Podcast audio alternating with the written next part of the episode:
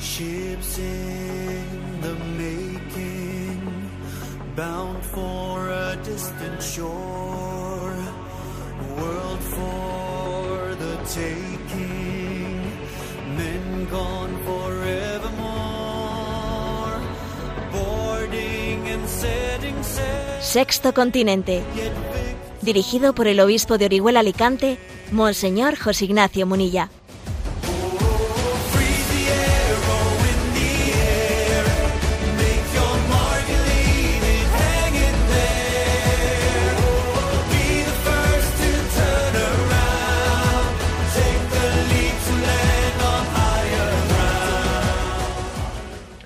Cordial saludo a todos los oyentes de Radio María. Un día más, con la gracia del Señor, nos disponemos a realizar este programa radiofónico llamado Sexto Continente, que lunes y viernes, de 8 a 9 de la mañana, una hora menos, en las Islas Canarias, realizamos aquí en directo en Radio María España. Ayer celebrábamos la Natividad de la Virgen María, ayer 8 de septiembre, hoy 9 de septiembre, la Natividad de la Virgen María, pues ha sido también fiesta patronal en tantísimos lugares de España. Y a la última hora del día se, bueno, pues ahí se corrió como la pólvora la noticia del fallecimiento de la reina Isabel de Inglaterra después de 70 años eh, de reinado. Uno de los reinados pues más largos, ¿no? de, de la historia. La- su fallecimiento está copando hoy todas las páginas de, tan- de- todos los medios de comunicación. Y aquí desde Radio María, pues aparte de, de, obviamente de unirnos ¿no? a, a ese sentimiento de condolencia, no únicamente hacia la familia real británica, sino hacia todo el pueblo británico, creo que nos corresponde eh, la perspectiva propia de Radio María es también pues hacer referencia a, a la lectura que tiene también eh, este momento, este momento de la vida de Inglaterra, la lectura que tiene desde el punto de vista de la eclesialidad. ¿eh?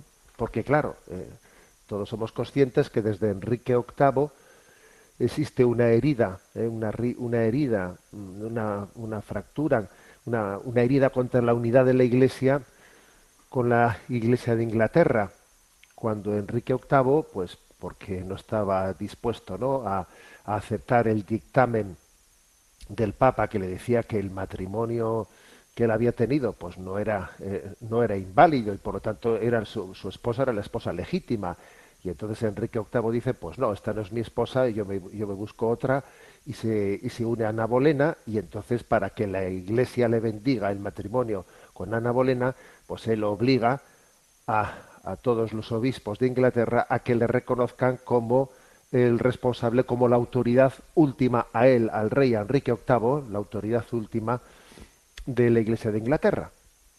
Y desde entonces, eh, pues digamos que la, el rey de Inglaterra tiene, eh, tiene ese título de ser cabeza de la Iglesia de Inglaterra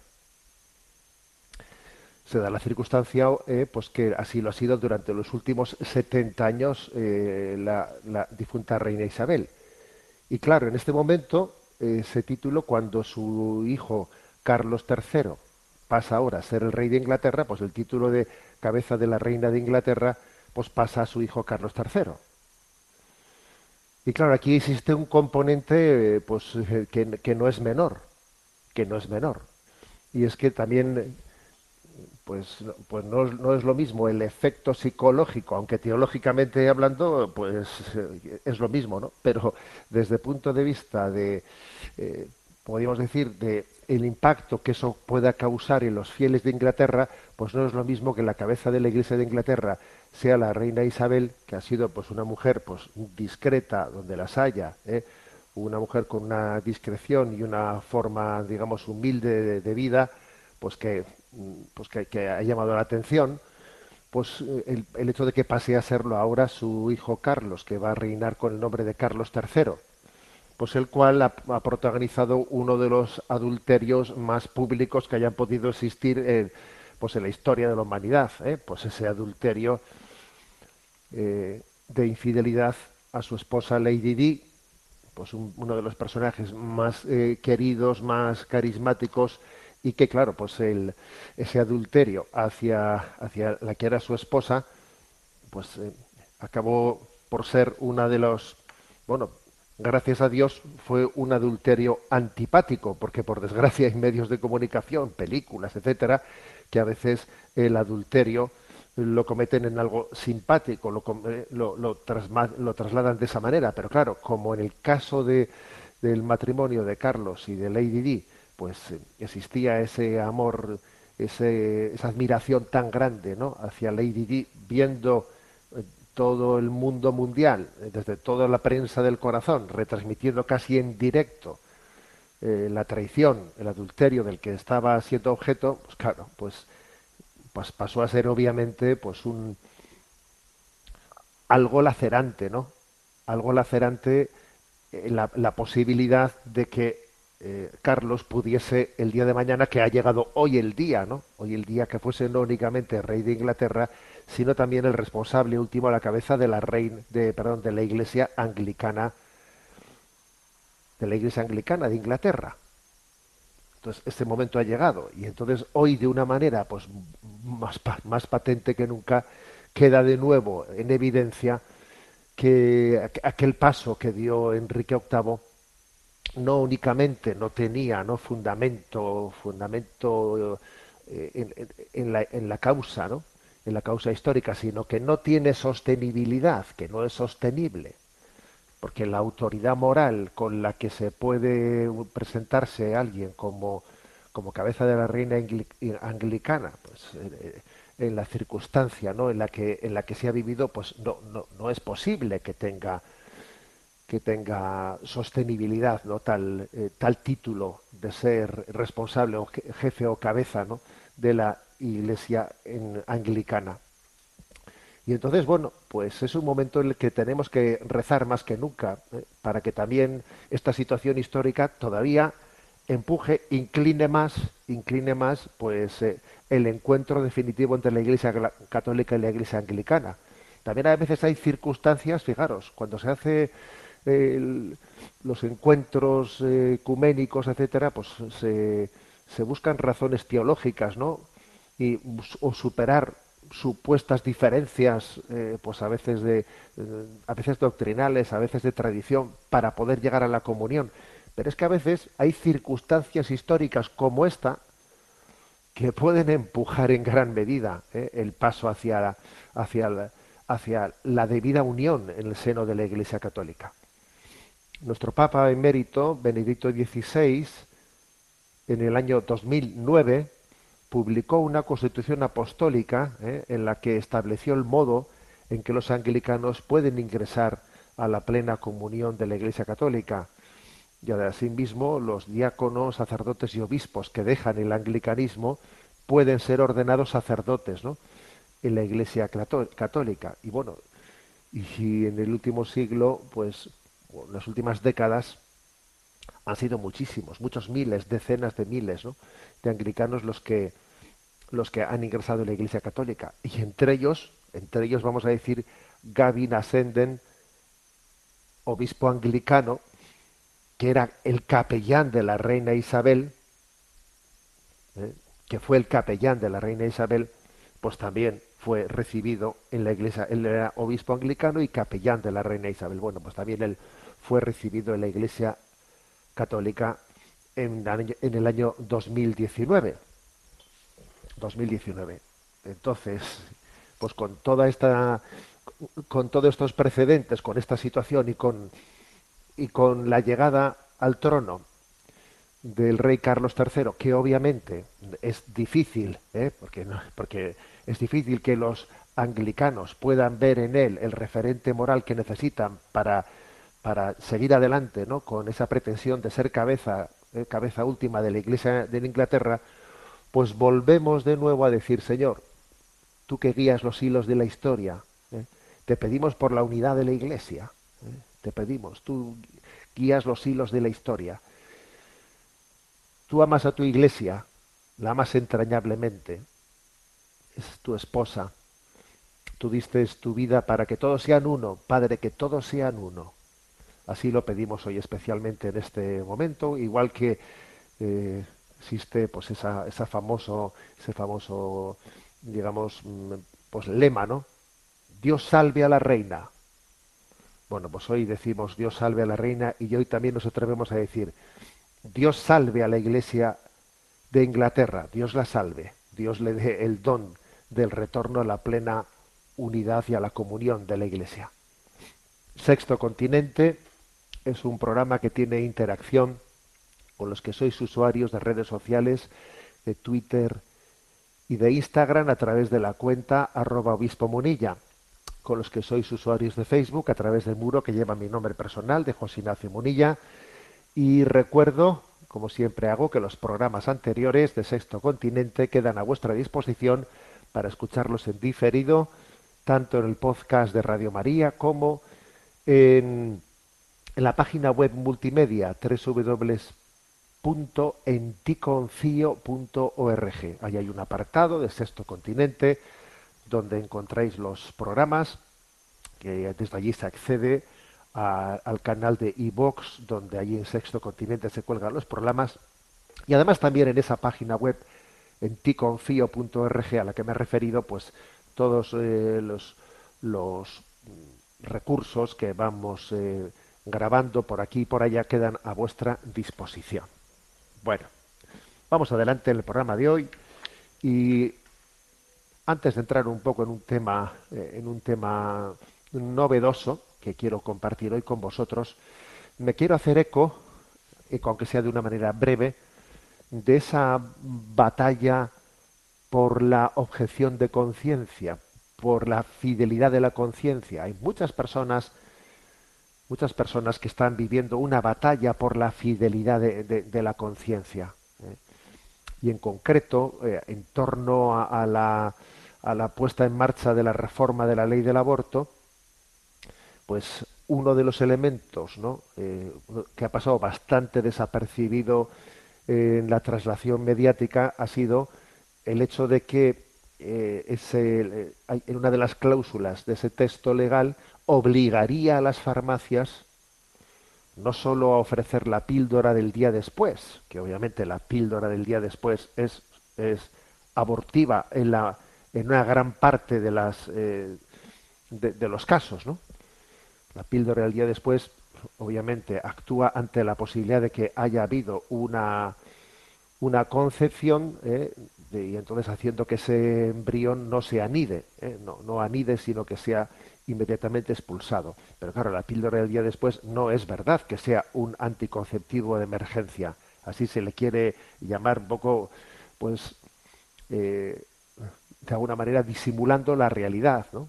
Como también ocurre ¿eh? en otros métodos eh, llamados anticonceptivos, como son el DIU, el dispositivo intrauterino. A ver, que no es verdad que sea anticonceptivo, es que en realidad tiene una acción abortiva, ¿eh? haciendo que no se pueda implantar el embrión en el útero. Bueno, pues eh, en la píldora del día después, obviamente, aunque, eh, es un método abortivo, ¿no? Entonces se obliga eh, en uno de los una de las cláusulas del texto legal a dispensarla de forma gratuita, ¿eh? bajo una multa, bajo una multa muy grave.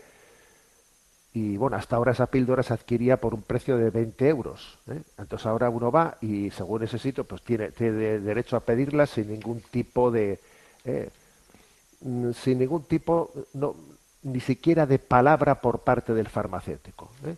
Entonces, aquí ha habido algunas, algunas eh, declaraciones, por ejemplo, el presidente de la Federación Empresarial de Farmacéuticos Españoles, Luis de Palacio, pues ya ha hecho la, la declaración de que considera un disparate desde el punto de vista de, de la salud y de la seguridad del paciente, ¿no?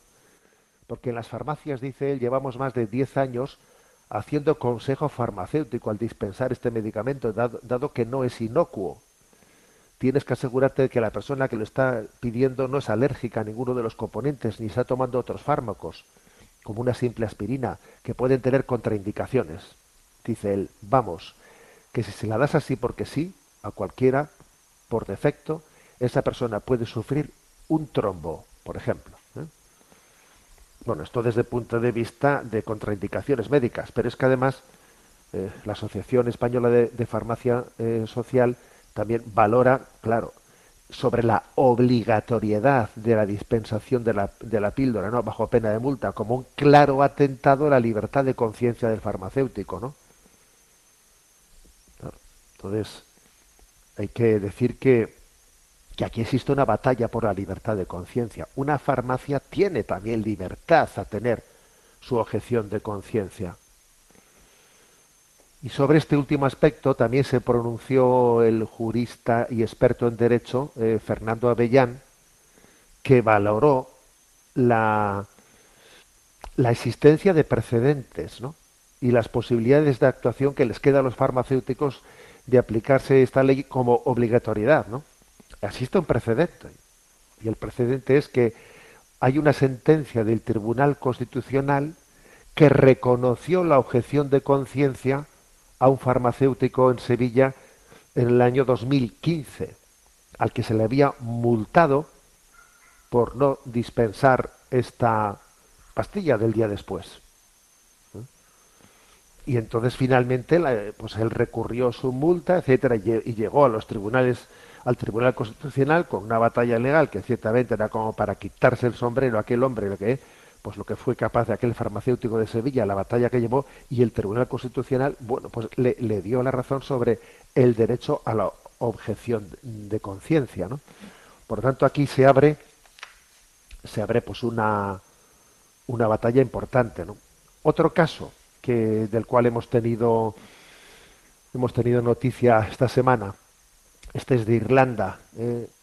ha sido encarcelado, atención, eh, encarcelado un profesor cristiano en Irlanda por negarse a usar pronombres trans, por negarse a llamar a un alumno de su colegio, llamarle niña a un niño.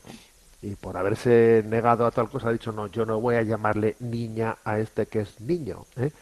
Y entonces este, este profesor finalmente, pues primero fue por parte de la de la escuela del colegio, que en teoría tenía un ideario cristiano, ¿eh? Eh, un ideario cristiano anglicano, si no me equivoco, pues eh, fue, digamos, apartado de la enseñanza, sin darle tampoco explicaciones, tampoco se atrevieron a despedirle, y entonces él forzó, forzó su presencia en las aulas, y así hasta que finalmente allí fue detenido en el aula por la policía. A ver, ¿eh?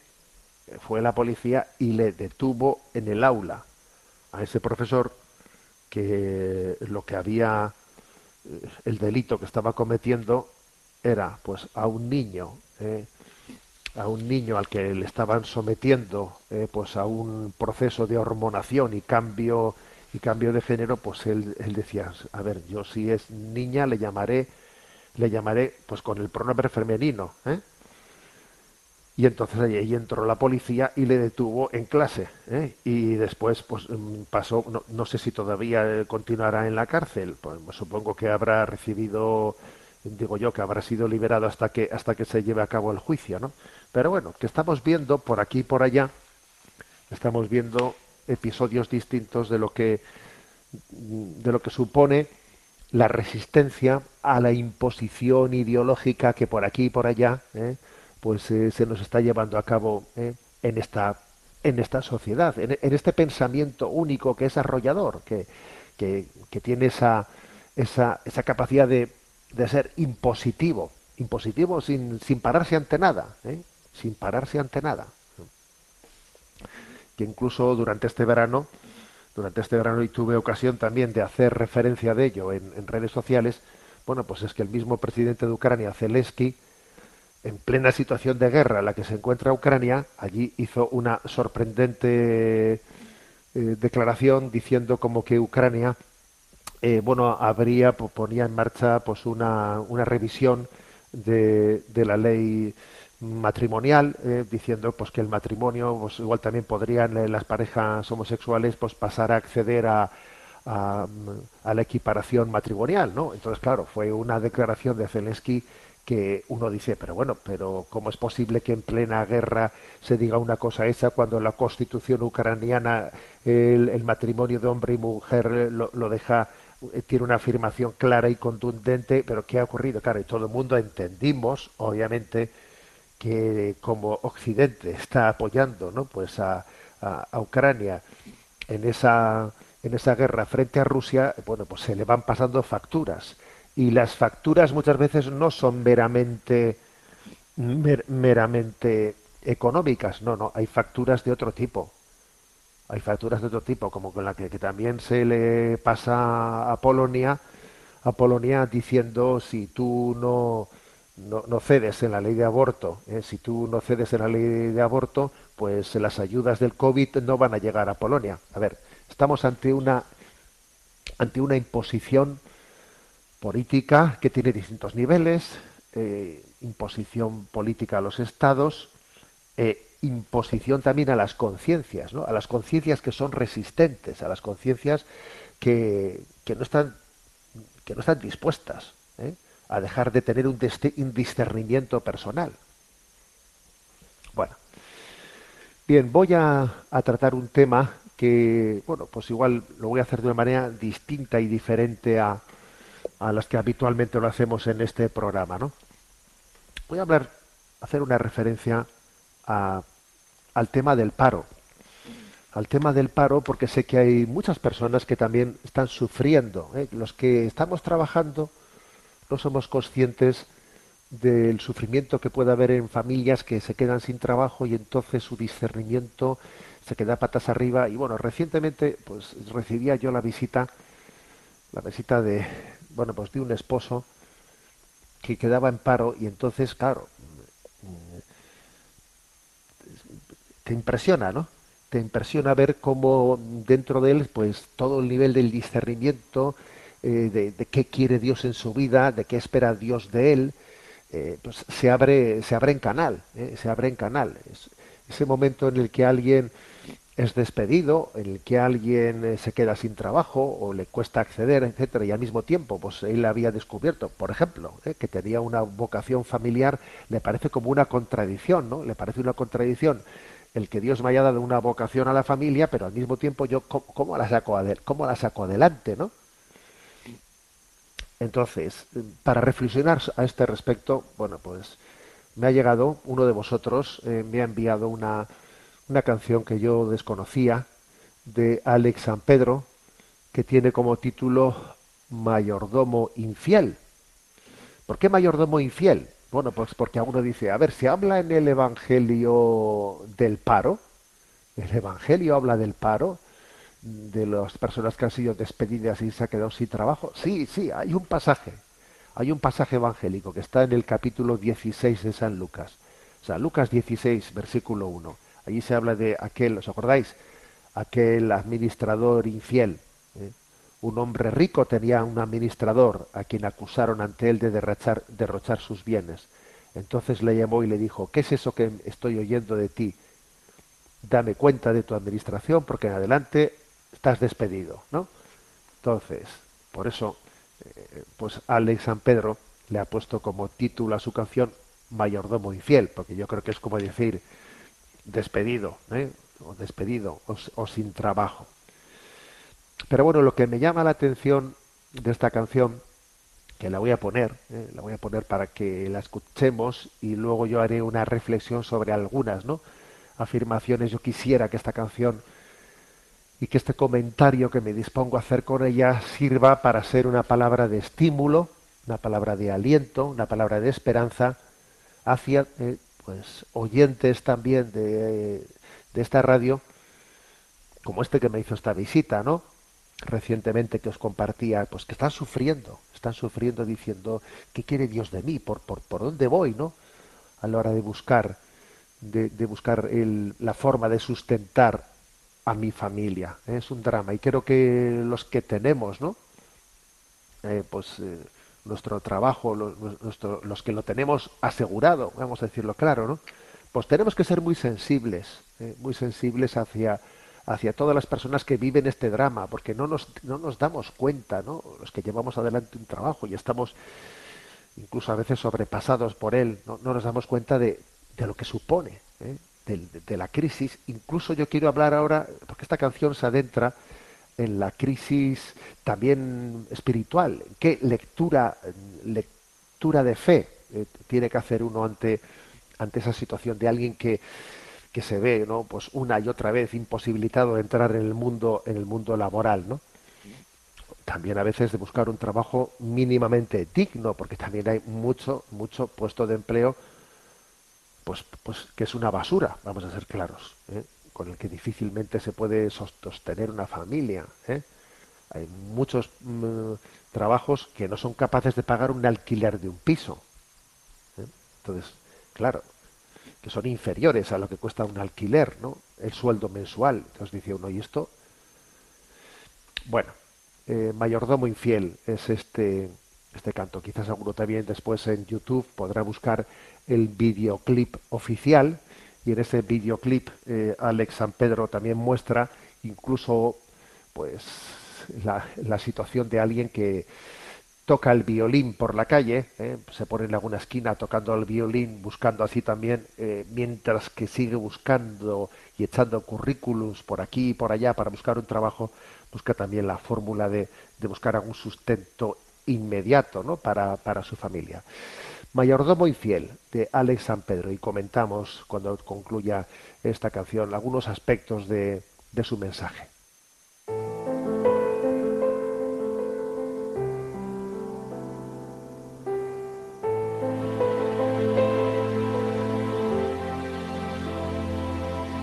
Llegar a fin de mes, sonreír por esta vez y no desesperar con las facturas del hogar.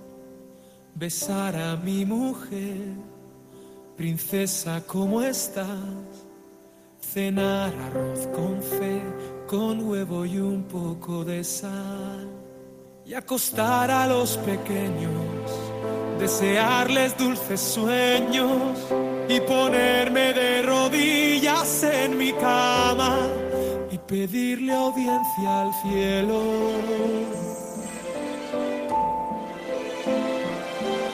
Y que Dios me explique qué hago sin dinero, sin trabajo, aunque yo sé que Él es lo primero. Pero mi fuerza está en el paro y la luz de mi interior me la han cortado. Dime Dios si soy yo el Quizá es que tú me has olvidado.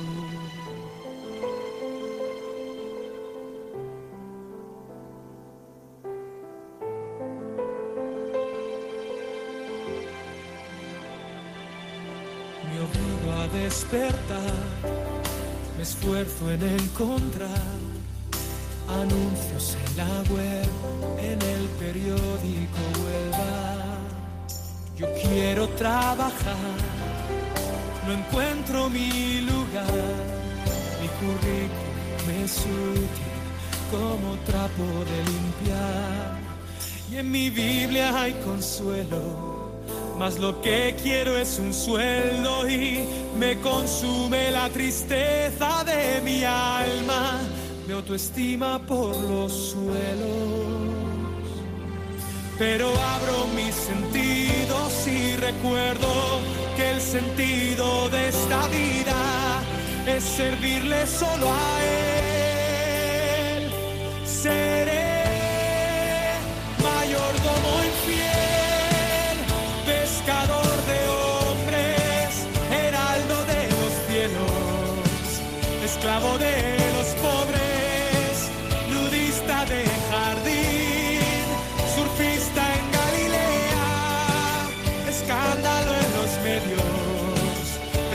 predicador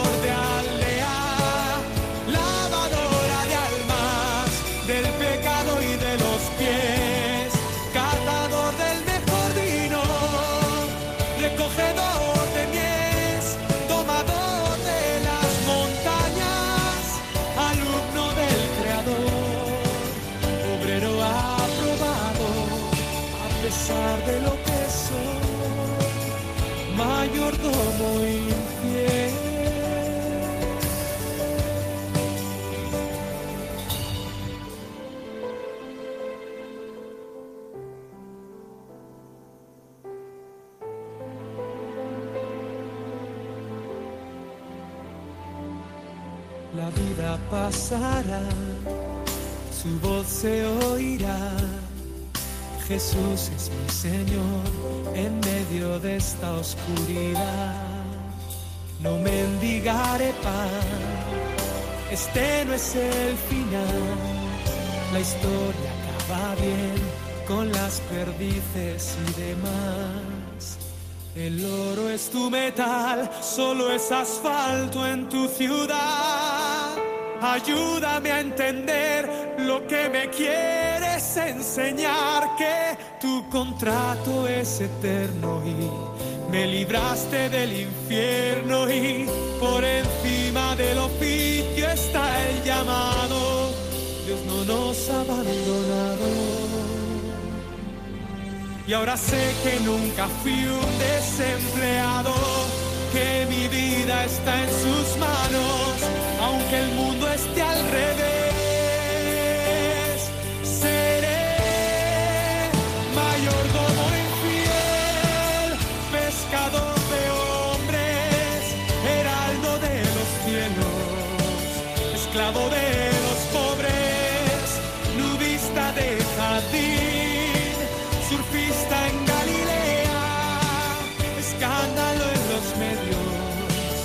predicador de aldea, lavadora de almas, del pecado y de los pies, catador del mejor vino, recogedor de mies, tomador de las montañas, alumno del creador, obrero aprobado, a pesar de lo que soy, mayordomo infiel.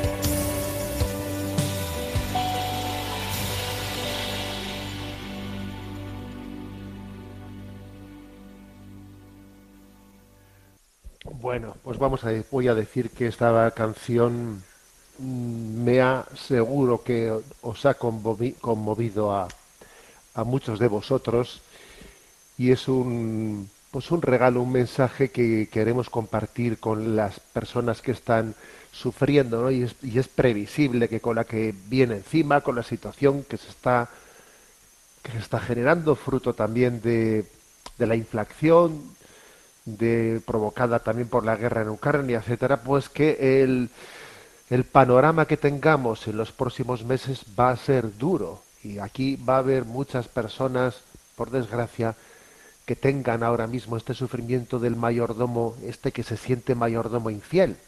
Es más, ahora mismo sé que me están escuchando muchos profesores de religión, de religión católica, que la implementación de la nueva ley de enseñanza, por ejemplo, esto aquí en la, en la escuela, en la comunidad autónoma levantina, pues está ocurriendo por aquí y por allá, y nosotros en nuestra diócesis de Orihuela Alicante, solamente en primaria, en primaria a la hora de implementar la hora de religión, pues de una manera restrictiva, con palitos en la rueda, en la rueda queriendo descarrilarla, pues ha habido cincuenta y pico, creo que cincuenta y cuatro profesores de primaria de religión solo en nuestra diócesis, pues que han quedado bien sea, ¿no? Sin, sin trabajo o con un horario muy reducido de, de horas, ¿no? Sin contar los de secundaria, que ahora, claro, pues porque se está poniendo todo tipo de, de obstáculos para intentar descarrilar. Bueno, y pongo, y pongo un ejemplo concretito, ¿no? Que es el de los profesores de religión. Podríamos poner muchísimos ejemplos, pero bueno, un profesor de religión quizás que está en una situación ahora de paro, pues puede ser representante ¿no? de ese conjunto de personas que se hacen esta pregunta, ¿no? Esta pregunta desde la fe, ¿eh? desde la fe diciendo, a ver, que yo, que yo tengo fe en Dios, sé que, que Él es providente, ¿no? Pero vivo una batalla interior, vivo la batalla porque sé, dice la canción, que la Biblia es mi consuelo, sí, pero me falta el sueldo, ¿eh? Y entonces ya lo peor no es que que me corten la luz de la casa. Lo peor es que, a ver, que, que, no, que no se me corte la luz interior, la luz interior. Y entonces esta, este, esta canción ¿no? de Alex San Pedro me parece que es potente, ¿no? Potente donde los haya para mostrar la batalla de la confianza en el momento de la prueba, porque es que este es un momento muy fuerte, ¿no? La batalla de la confianza. Que incluso a veces puede llegar a tocar la autoestima, como dice la propia canción, tocar la autoestima. Y entonces en esta batalla de la confianza hay que hacer un acto de, de abandono en la providencia, es decir, Jesús es mi Señor y me parece me parece impresionante no cuando pues sale San Pedro en esta canción dice a ver yo tengo firmado un contrato eterno no digo indefinido un contrato eterno. Porque por encima del oficio está el llamado o sea está la vocación. Y Dios no me ha abandonado.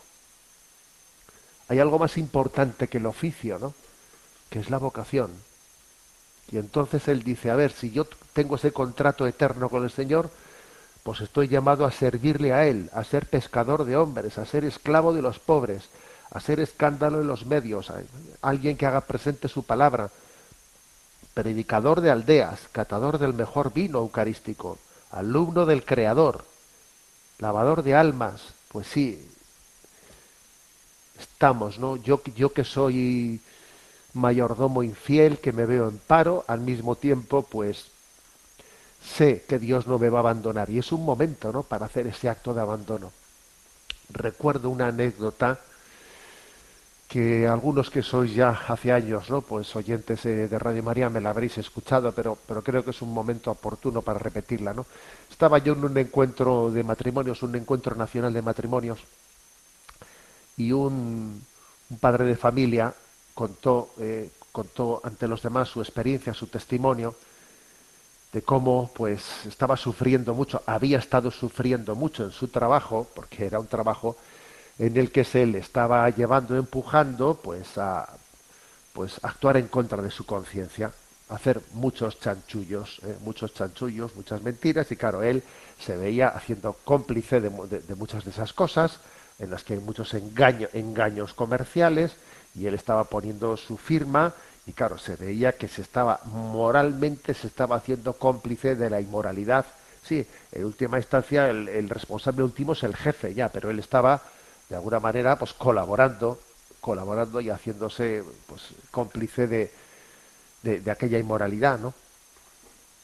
Y entonces, pues en su, en su corazón rondaba si no debería ser coherente en conciencia y dejar ese trabajo porque era un trabajo que le, que, le llevaba a actuar en contra de su conciencia. ¿eh? A robar, vamos, a robar, buscar formas de robar legalmente, ¿no? Y dice, pero ¿cómo, pero cómo hago eso? ¿Pero cómo hago eso? ¿Y, cómo, y cómo llevo adelante la vida, no? Y entonces, entonces este testimonio eh, lo contaba en la crisis anterior, en aquella crisis del 2009 que hubo, ¿no? Que también fue tremenda. Y entonces él, él allí decía, ¿cómo hago eso, no? Y dice que estaba un domingo a la tarde un domingo a la tarde con la cabeza eh, pues ocupada en eso y al mismo tiempo que jugaba con los niños pero claro eh, su cabeza estaba en otro lado.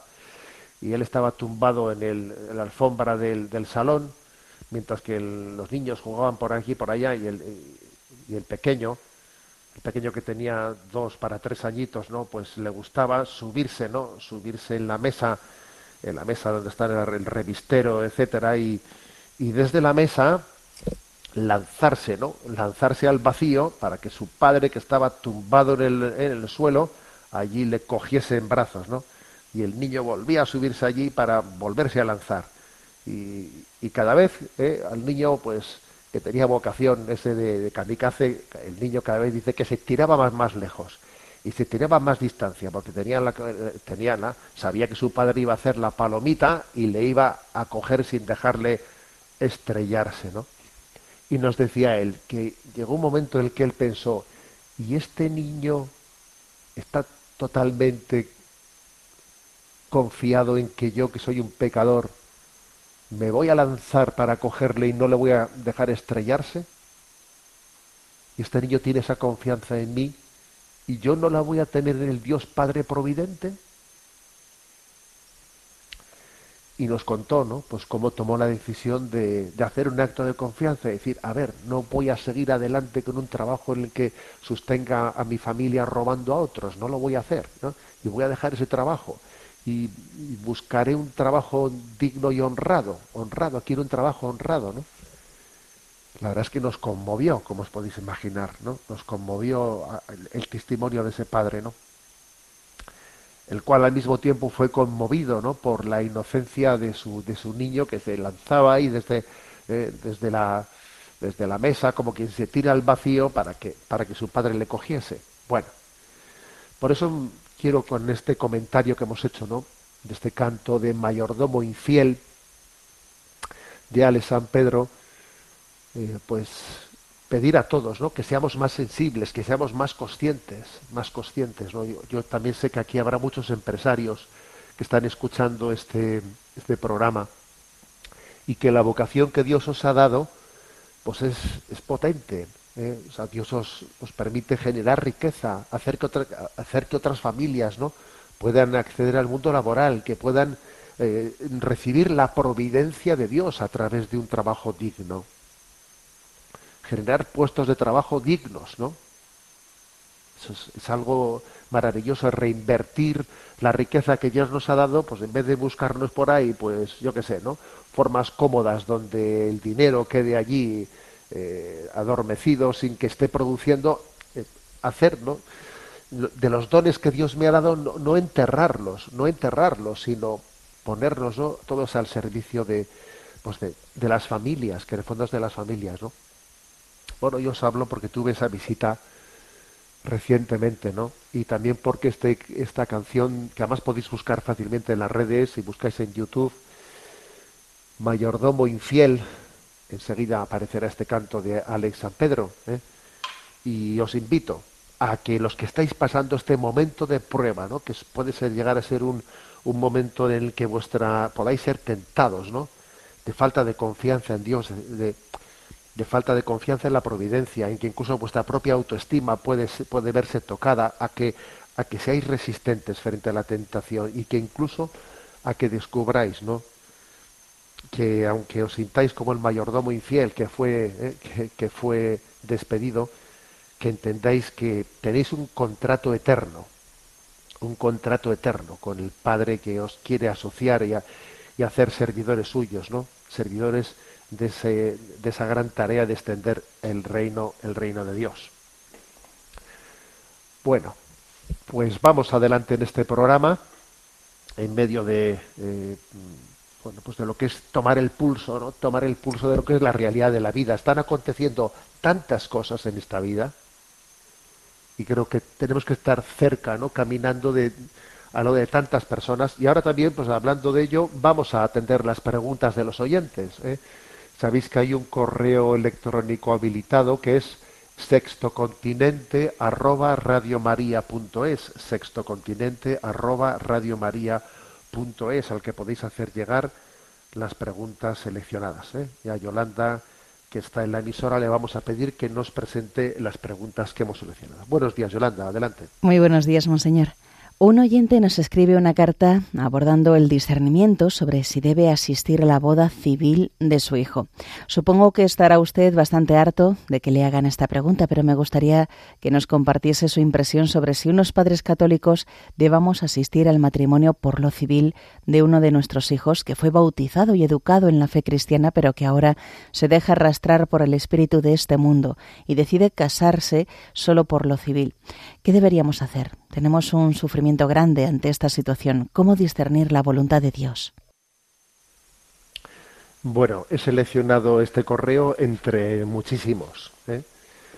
Y, pido a todos los que me habéis escrito correos mm, de este tenor, ¿eh?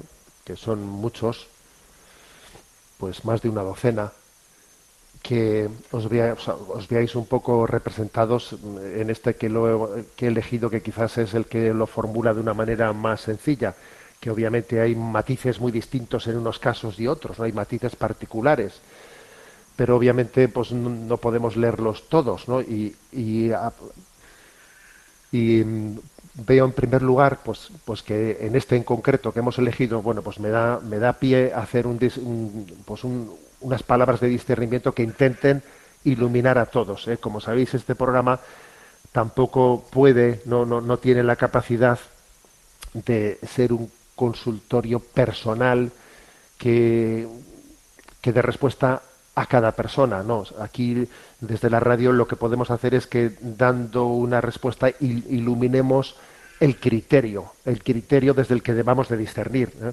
Eh, el acompañamiento personal de cada uno no puede hacerse por radio. ¿eh? El acompañamiento personal tiene que hacerse personalmente.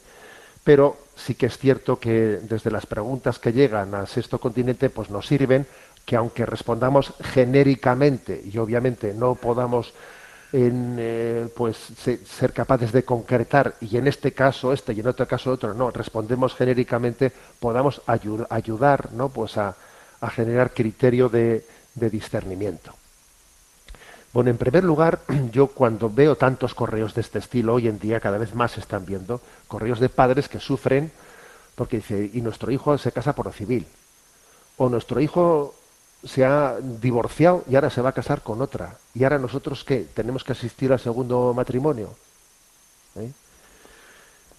Y además, incluso hay muchos, muchos casos en los que dicen, no voy a asistir al segundo matrimonio, pero si es que además estamos consolándole a la mujer de nuestro hijo que la ha dejado él abandonada y, ha buscado refugio en los suegros, a veces no, pues la mujer que ha sido traicionada busca refugio en los suegros y ahora, y ahora el hijo se casa con otra, yo voy a asistir a la boda de mi hijo, pero vaya lío es esto, no- o no digamos el caso de los hijos que, que de repente muestran su, su homosexualidad y entonces manifiestan que se van a, entre comillas, ¿no? Entre comillas, casar con una pareja homosexual y qué, y qué hacemos ante eso y entonces eh, incluso coge y invitan a sus amigos y qué hacemos nosotros bueno obviamente los los casos la,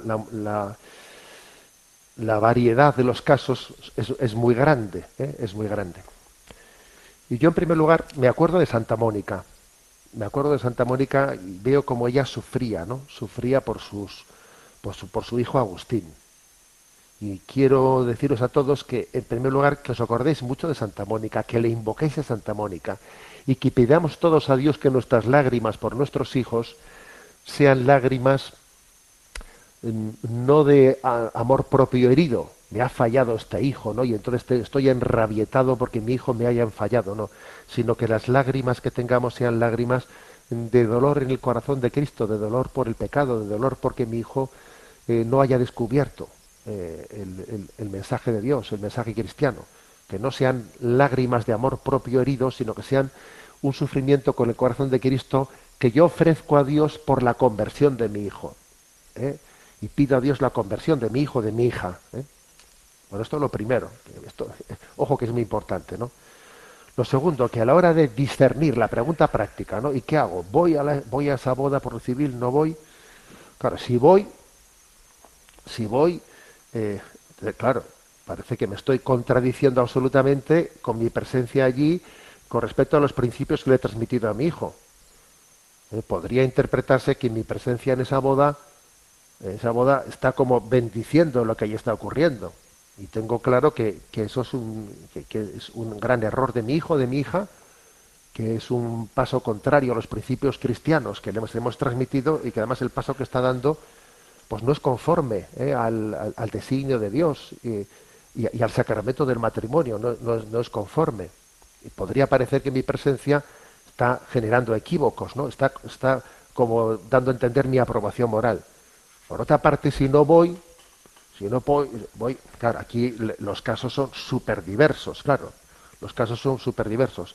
Si no voy, pues resulta que se monta, se puede montar aquí pues una, una ruptura, un romper un hilo de comunicación, un incapacitarme para poder seguir hablando con mi hijo, con mi hija, porque se lo ha tomado absolutamente a pecho. O sea, aquí viene la diversidad de los casos que puede ser eh, grandísima, como, como podéis suponer, ¿no? Fijaros, por ejemplo, por ejemplo, ¿eh? un caso bien reciente, pues me, me decía un sacerdote joven, me decía recientemente, claro, mire, tengo un hermano que aunque hemos sido los dos educados católicamente, pues resulta que él, pues que él ha perdido la fe, perdió la, perdió la fe. Y yo me he ordenado sacerdote, y bueno, pues él ha venido a mi ordenación sacerdotal y ha hecho conmigo y pues me acompañó en las primeras misas y él ha estado en todo el momento, ¿no? En todo el momento cerca de mí. Claro, ahora viene mi hermano y se casa por lo civil, aunque, aunque es cristiano, ¿eh? Y está, y- pero, pues, pero él fue abandonando la fe, se casa por lo civil, claro, me invita a mí y ahora yo, claro, si yo no voy a la boda por, por lo civil de mi hermano, ¿eh? pues parece como que hay una falta de correspondencia de la manera en la que él ha actuado conmigo, ¿eh? pues que él es difícil, es difícil que no lo perciba como una especie de agravio comparativo de cómo me porté yo contigo y cómo te portas tú conmigo. Entonces, claro, eh, existen, aquí existe una variedad de situaciones increíbles, ¿no? Entonces, la Iglesia mm, no va a dar, no ha dado y no creo que dé, eh, pues una especie de norma, una norma que sirva para todo en la que se diga eh, se prohíbe la asistencia a- de unos padres a, a una unión ilegítima de un hijo o una unión en la que se esté pecando contra la santidad del matrimonio, tal, tal, tal. Se- o, o se le pide que asista. Ni, ni va a salir una norma en la que se prohíba la asistencia, ni va a salir una norma en la que se pida la asistencia, obviamente, ¿eh? obviamente. Sino que es, sino que hay que, y, por qué la Iglesia no va a hacer nunca esa norma? Porque, a ver, llegado a un punto como este, lo lo que la Iglesia tiene que decir es que tiene que haber un discernimiento personal en cada caso, un discernimiento que tenga en cuenta dos aspectos. Nuestro compromiso con la verdad moral, para no dar pábulo ¿eh? a una lectura relativista de nuestra presencia, nuestro compromiso con la verdad moral, y en segundo lugar, nuestro compromiso también hacia un amor incondicional con las personas y hacia y nuestro compromiso que tenemos de, de, ser eh, referente, referente de paciencia y de llamada a la conversión hacia las personas que queremos. Porque si Dios ha puesto pues un hijo, un sobrino, un, un hermano, lo que sea, yo tengo que ser para él, tengo que ser samaritano que le intente acercar a Dios, ¿no? Entonces, para eso obviamente se necesita una cercanía, para eso obviamente se, se necesita pues una, un mínimo de empatía, ¿eh? para que yo pueda tener con él el vínculo de intentar ayudarle, ¿no? Entonces tenemos dos aspectos, nuestro compromiso con la verdad y nuestro compromiso con la caridad. Y ambas cosas, ¿cómo se conjugan? Y entonces creo que en ese discernimiento de cómo conjugar ambas cosas, pues cada uno tiene que discernir su caso particular. Su caso particular. Y es posible que, que las decisiones que se tomen puedan ser mm, distintas en unos casos y en los otros. ¿Por qué? Pues porque no es lo mismo un hijo al que yo tengo la capacidad de poder hablarle y decirle, mira hijo, no voy a ir a tu boda, eh, no voy a ir a tu boda, pero no me entiendas esto como ningún desprecio, sino bueno, no voy a ir a tu boda porque, porque bueno, porque veo que hay una contradicción entre los principios cristianos que te hemos transmitido y este paso que estás dando. Creo que te tenías que haber casado por la Iglesia y creo que Jesucristo es todo lo que hemos recibido de él es un bien. Y entonces el que tú como católico pues rechaces el, sacramento del matrimonio o digas que ahora no es necesario, yo lo veo como una contradicción, hijo. Y entonces un padre que tiene la, una madre, ¿no? que tiene la capacidad de decirle eso a su hijo y bueno, y que aunque al hijo le escueza, ¿eh? le escueza, pero, pero el hijo tenga la capacidad de entender que mi padre y mi madre me quieren incondicionalmente y yo, bueno, pues esa es una posibilidad. O la de decir, no vamos a ir a la ceremonia, iremos a la comida, pero no vamos a ir a la ceremonia. Otro, otro posible discernimiento, que no digo que tenga que ser, digo que algunos lo hacen, ¿no? Esa es una hipótesis. Pero claro, eh, se da también el caso de que dice uno, ojo, porque yo sé que, yo sé que mm, eh, estoy intentando, mi hijo, eh, come- o sea, intentando ganarle para Cristo y veo, por ejemplo, pues que la familia de la novia o de la familia de la pareja, de la pareja, pues es una familia no cristiana que va a utilizar mi no presencia, la va a utilizar para intentar a mi hijo decirle, ¿ves tú cómo tus padres católicos pasan de ti? Aquí estamos nosotros los no, creyentes, que nosotros somos los que te acompañamos.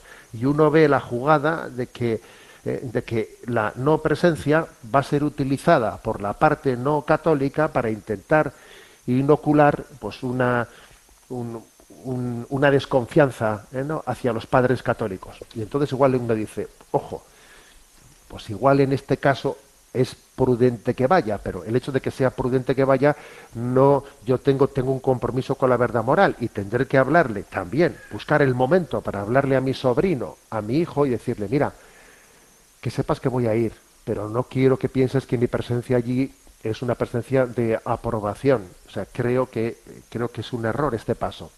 Creo que es un error y sencillamente mi presencia no es porque esté festejando, yo no voy allí a festejar, sino que voy a decirte a ti con mi presencia que te quiero, que entregaré mi vida, ¿no? Y pido al Señor, pido al Señor tu conversión y pido al Señor tu acercamiento a Dios. O sea, es otra, es otra posibilidad. Entonces, a ver, eh, en definitiva, que igual que yo, pues, si os decía, ¿no? que si no he recibido 12 correos o 15 o igual más, igual 20 correos al respecto, me quedo corto. Y lógicamente cada uno cuando cuenta su caso, es un caso que tiene muchos matices en cada, en cada circunstancia. Y obviamente cada uno tiene que responderle, él tiene que responder al caso mm, poniéndose delante de Dios y diciendo, a ver, yo tengo que tener un compromiso con la verdad moral, yo no puedo hacer, ¿no? Como un si aquí no ha pasado nada, ¿eh? pues cuando una unión, ¿eh? pues es contraria a la ley de Dios, un compromiso con la verdad moral, y al mismo tiempo tengo un compromiso de decir, yo a mi hijo, a mi sobrino, a mi hermano, a quien sea, le tengo que ayudar, le tengo que mostrar, buscar la forma, la forma de mostrarle de cómo le amo incondicionalmente. ¿eh? Pues, por ejemplo, pues yo sé que alguna persona eh, dice, pues yo, yo lo, voy a hacer a través de esta, de esta fórmula, lo voy a hacer a través de la otra. Bueno, cada uno tiene que hacer ese discernimiento. ¿eh? Bueno, eh, tenemos el tiempo cumplido. Me despido con la bendición de Dios Todopoderoso, Padre, Hijo y Espíritu Santo. Alabado sea Jesucristo.